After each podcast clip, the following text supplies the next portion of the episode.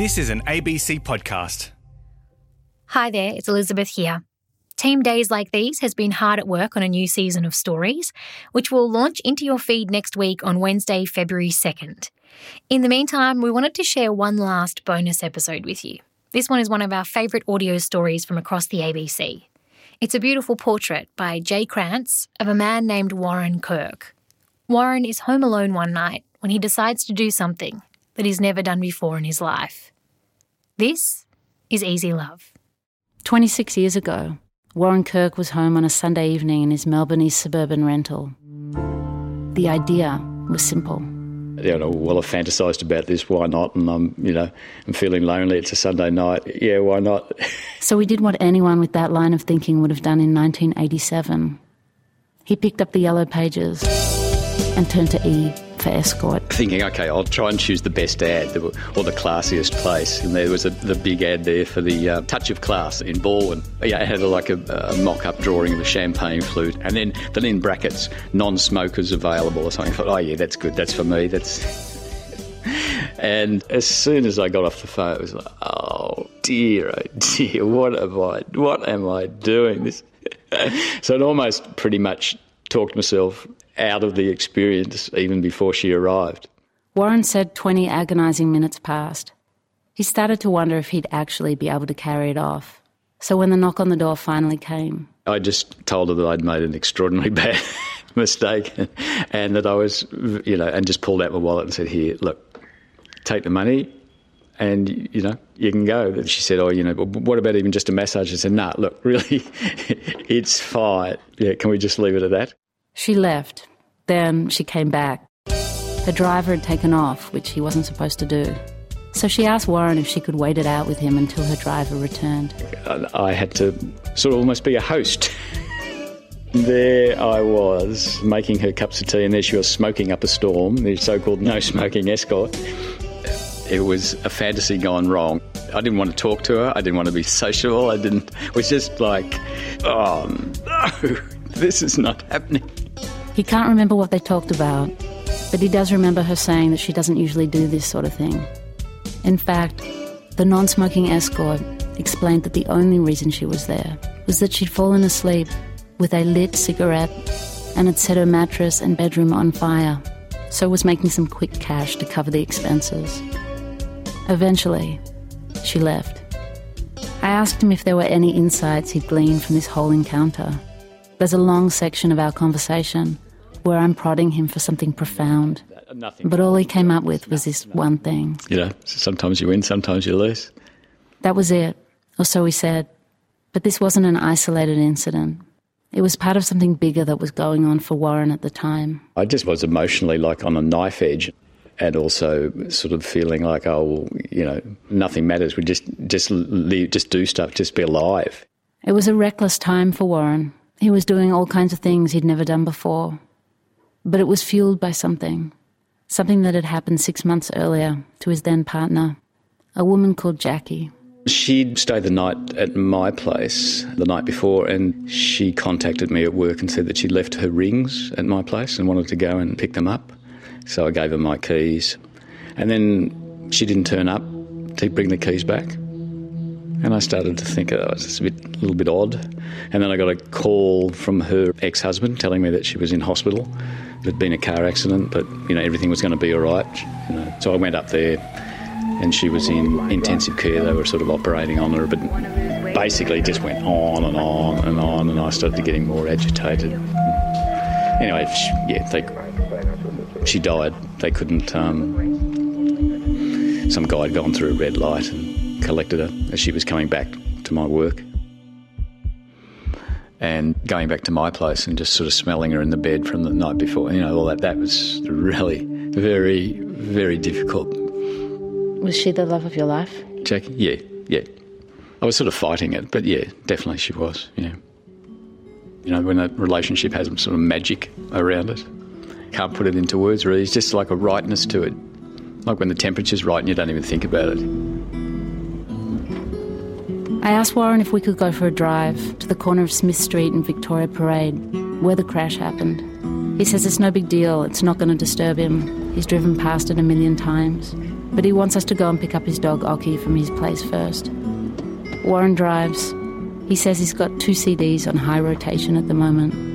One of them plays when the engine starts up. Things that you leave behind often will cross your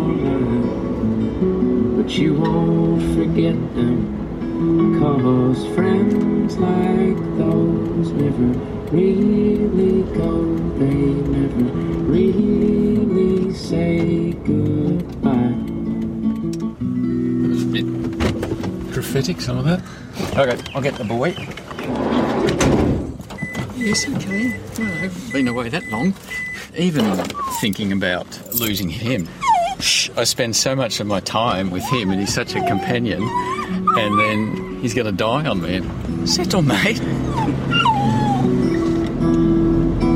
It was the first week of June, I think it was the 15th. Of December. December. There's the finality of it. You know, I cannot ever talk to that person ever again. When somebody's just gone, gone, it's disappeared. It's like, fuck.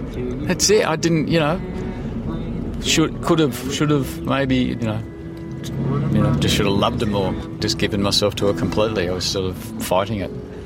Fear, fear of failure, fear. I mean, what, yeah. So this is the corner right here. So as I understand, she was just driving across here, and a guy is coming, came down Victoria Parade and hit her, hit her there. This Lewis. We pull over around the corner and Warren cuts the engine for a few minutes. What did she look like? Beautiful, most stunning, beautiful blue eyes you've ever seen. He told me he found out later that her eyes had been given to someone else, transplanted. I always used to think about that for a while, thinking that was someone who was actually walking around using her eyes and seeing. To think that, when if I'd ever meet that person that had her eyes? We head back. Warren puts the second CD in the player. He says he's feeling sad, like something's been opened that hasn't been opened in a while. At first, he said that happened all the time. Case in point, on the drive back, Warren gestures towards a narrow side street that we pass. That's the street, he says, that he'd happened to drive down two months after Jackie's death. And her smashed car was sitting in the street outside a bloody crash repairers. And I went into it and I actually found her license on the floor. It was horrible. It was, you know, I couldn't believe that her car was just sort of still existed and was just sitting there. And I, you know, It wasn't long after that that he had this kind of grief induced clarity. That thing about just living. He asked strangers on dates. He took brave steps with his photographs. And one Sunday night, as you know, he picked up the yellow pages and he dialed a touch of class. It got me thinking about that line he'd said earlier sometimes, you Sometimes win, win, sometimes you sometimes lose. you lose. I asked him how he was going with that. Which one had the upper hand so far in life? Had he won more? Had he lost more? There was no contest. loss is, a, it is like a motif in my life and it has been ever since I was a kid. He mentions his mum leaving for a long time when he was young. Then the woman who took care of him left. They moved state a lot. He was always leaving schools, leaving friends behind, leaving his first girlfriend, losing animals he'd loved. Would have be so easy? I've possibly just relived those through my life, that sort of loss taking away. And is it still there now? Yeah, yeah, yeah. I don't feel like I'm very good at forming long term relationships. Is that since Jack? Oh, definitely the case since, yeah, since Jackie died.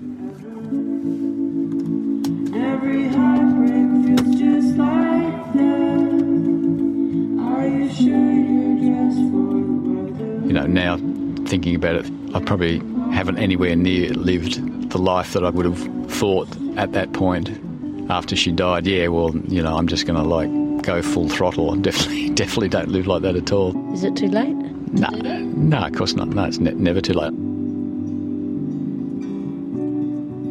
He's trying to remember the lesson of living, but it's not easy. I ask him what this last song is that we're listening to. He passes me the cover. It's called Easy Love. I look at the lyrics to see if I heard them right. One line reads, Every heartbreak feels just like death. But another reads, Who'd have thought it'd be so easy? to fall in love all over again. Maybe this song will be prophetic too.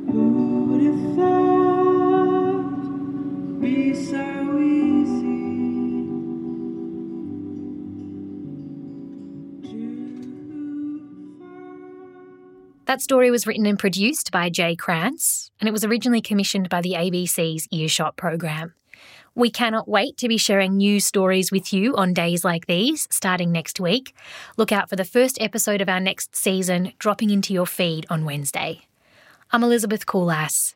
See you then.